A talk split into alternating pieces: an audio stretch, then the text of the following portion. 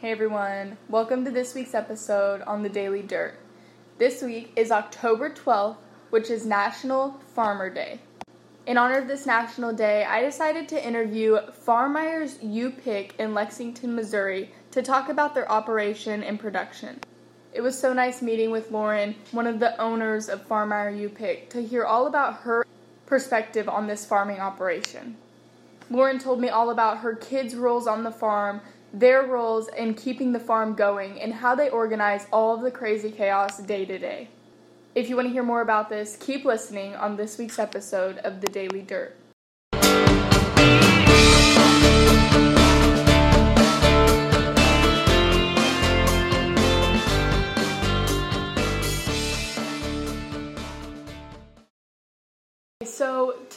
Off, do you just want to go ahead and tell everyone who you are, where you're from, and what your operation is? All right. Hi, my name is Lorin Fahrmeier. I am from Lexington, Missouri, and um, my husband Brett and I own Fahrmeier's U-Pick, um, and just right outside of Lexington, uh, where we have a U-Pick strawberry, blackberry, and pumpkin patch. Awesome. So, to start things off, if you want to give everyone a little background on how your operation got started and who started the operation. So, my husband Brett and I both grew up in agriculture fam- families, and the patch started um, with with Brett and I. So, our son Murphy will be 11 in November, and um, so we started we started when he was two years old. And the reason why we did was we used to go to the city um, to Overland Park Farmers Market to sell our fresh grown vegetables and all of those good things. And having a toddler made it hard, you know, to to be active in the market and keep up with everything at home. So we started Fahrmeier's U Pick when um, I guess it would have been the year that he was turning three, so that we had the ability um, to still be farmers, but to kind of shift the way that our business was ran so that we could also be parents. Awesome. I love that. So, you mentioned your son Murphy. What roles do your kids play in this operation? I know you have a little daughter too, I believe. Yes, yes. So um, we have two kids. Their names are Murphy and Pippa. Um, Murphy is 11 and Pip is 5. And um, honestly, they they work a lot on the farm and even being young. Um, but Murphy is great about he'll go out and he'll help pick or plant. Um, you know, they help with customers. You know, any of the kind of day to day chores, they they both help with. Um, they we have chickens um, as a part of our farm, and by chickens I mean they run around the yard and yeah. they, you know we, we get eggs from from them but um, that's a part of their chores every day is to make sure that our chickens and goats are all taken care of and that the eggs are collected because we sell the eggs in our market. Awesome. So you mentioned that they have chores every day and you guys do have such a diversified operation. So can you run through maybe a normal day in your life with each season if if there is such thing as normal around there. normal, uh, yeah. The the term normal is um, is interesting. So you know, for example, in the spring, so so little fun fact: um, we plant our annual strawberry crop each fall. Okay. So we have already planted next year's strawberry crop. Okay? I didn't. I did not know that you planted them that far in advance. Yes, yes. So we overwinter the strawberries. So, so the idea is that the strawberries um, have, you know, the amount of time to grow through the throughout the fall, and then we cover them through the winter, and then in the spring is you know when harvest is. So, um, so strawberries get planted in the fall, and um, along with that, then getting ready for pumpkin season. So we have two very different seasons happening at, at one time. Right. So we pick our strawberries in, in the spring, and then blackberries are an established crop. So we start picking those around the end of June, first part of July. Um, and then in between um, kind of late spring, early summer, so late May, early June, is when we plant our mums and our pumpkins for fall. Okay. So, so we have multiple things happening at, at one time during seasons um, that maybe don't necessarily correlate with each other, you know, because it's kind of funny. It's like, oh yeah, we're planting spring crop when we're trying to sell pumpkins, but while we're selling summer crop, we're planting fall crop. So, so there is so just no such thing as an average day for you. there is really no such thing as an average day. No, um, just because yeah, we have so many things happening at once that we have to um, we have to manage our time and our business um, with lots of different in lots of different ways because and because we are a public facing business where we have customers come to our farm um, that adds a whole other layer of um, management and difficulty to the whole thing So, with all of these things that you're mentioning, I mean, this just sounds so overwhelming to me. How do you keep everything straight? Especially that you mentioned you are open to the public. How do you run production behind the scenes while still dealing with the public interaction? Sure. So, um, you know, it's going to sound cliche, but you know, we we have a lot of a lot of balls in the air at one time, Right. um, and oftentimes we are catching the balls when they bounce versus keeping them all from falling. Um, a lot of our farm operation is based upon um, priorities. And because everything is important, right? When, Right. when it comes to agriculture, everything is important, but that doesn't mean that it all has, has to happen at the exact same time. So, so we just have to prioritize um, what needs to happen first, um, and then if everything doesn't get done in a day, then we reprioritize for the next day, and it's just a constant state of making lists and checking the lists and um, moving on.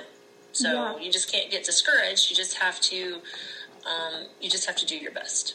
Yeah, um, that is very impressive, honestly. Um, so, with all that being said, do you have a busy season, or is one is one season busier than the other season, or do you think they all kind of balance out equally?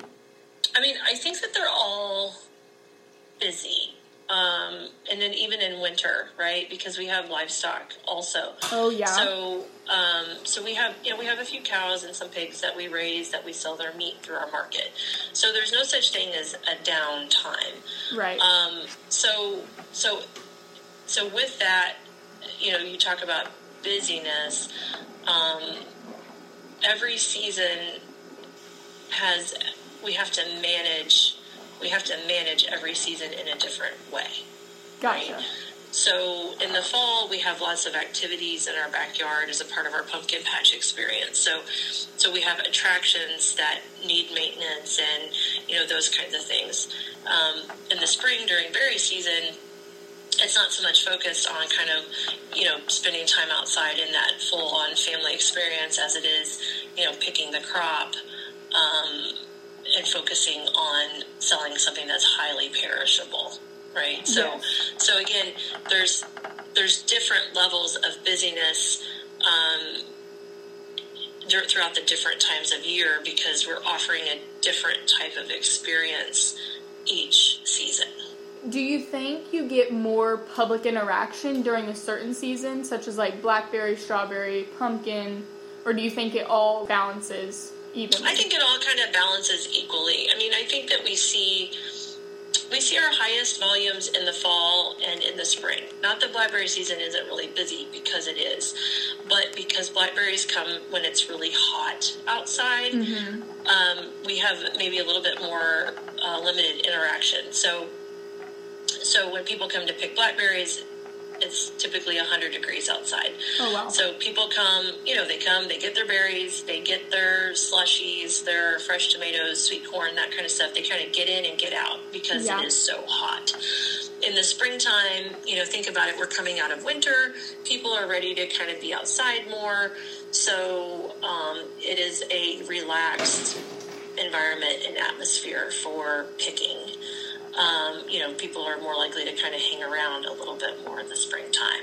Right. Um, and then in the fall, because then we're coming out of summer, temperatures are typically a little cooler, um, and it's just perfect weather for just spending time out, you know, outdoors. So, um, so again, it's just different types of experiences for different times of year. Do you notice a lot of returning like customers for each season? Mm-hmm. Yes, yes, yes, and that and that's really what we're trying to do is create create um, customers that enjoy coming to our farm throughout the different seasons of the year. That's Um, awesome. So you know we're fortunate enough again, we started this business when our son was, you know, two, three years old.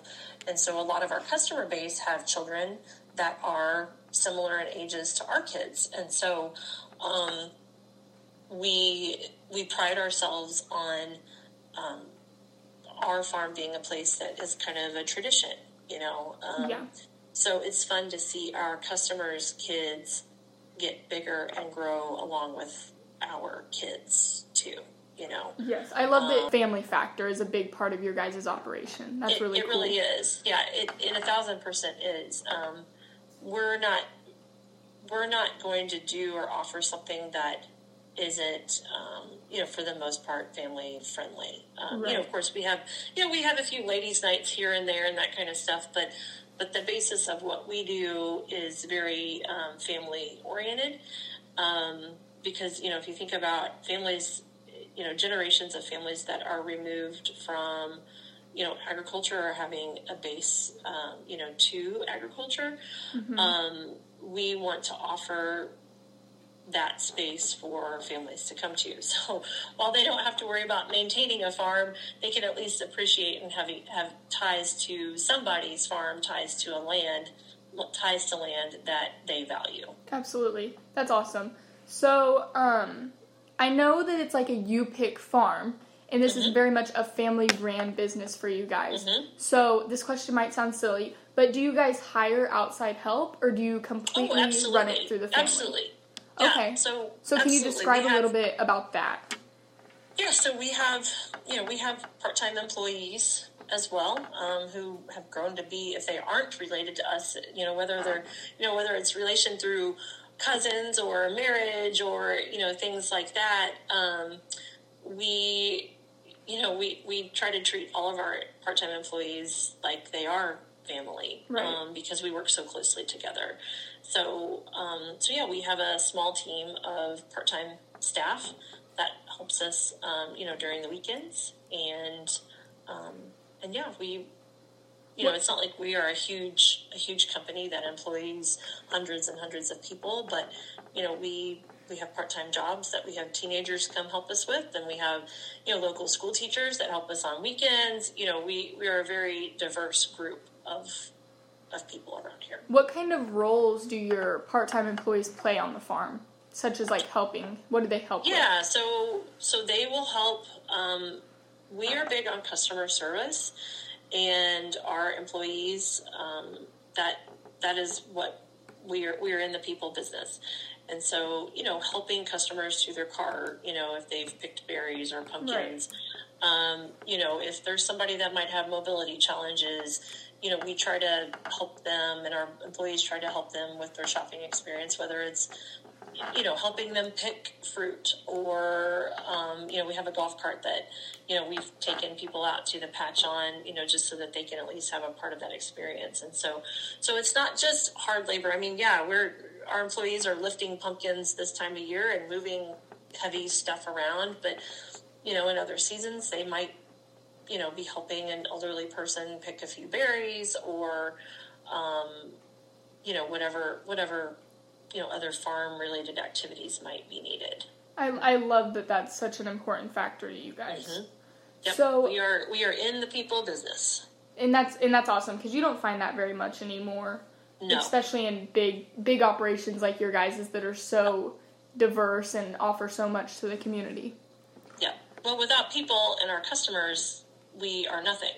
right Um, and so that's that's why it's a huge part of our family, or you know, of our family business, because we we know that without our customers, we wouldn't have a business. Um, so we try to treat everyone, whether they're customers or, like I said, our employees, like like family. so you mentioned the family a lot and you know the customer base the family Mm-hmm. base all of that would you say that's what drives the passion behind this operation or does it come from somewhere else I mean, we have a obviously we have a passion for agriculture. right Um, you know, we you know we our farm is diverse. You know, we have row crops on our farm, and like I said, we mentioned I mentioned that we have some cows and um, you know a few feeder pigs so that we sell our beef and pork. Um, so you know the family the family obviously plays a, a, huge level of importance, you know, to us in that. That's not, but that's not why we farm and why we have an operation like this. We we do it because um, we want to teach our kids responsibility.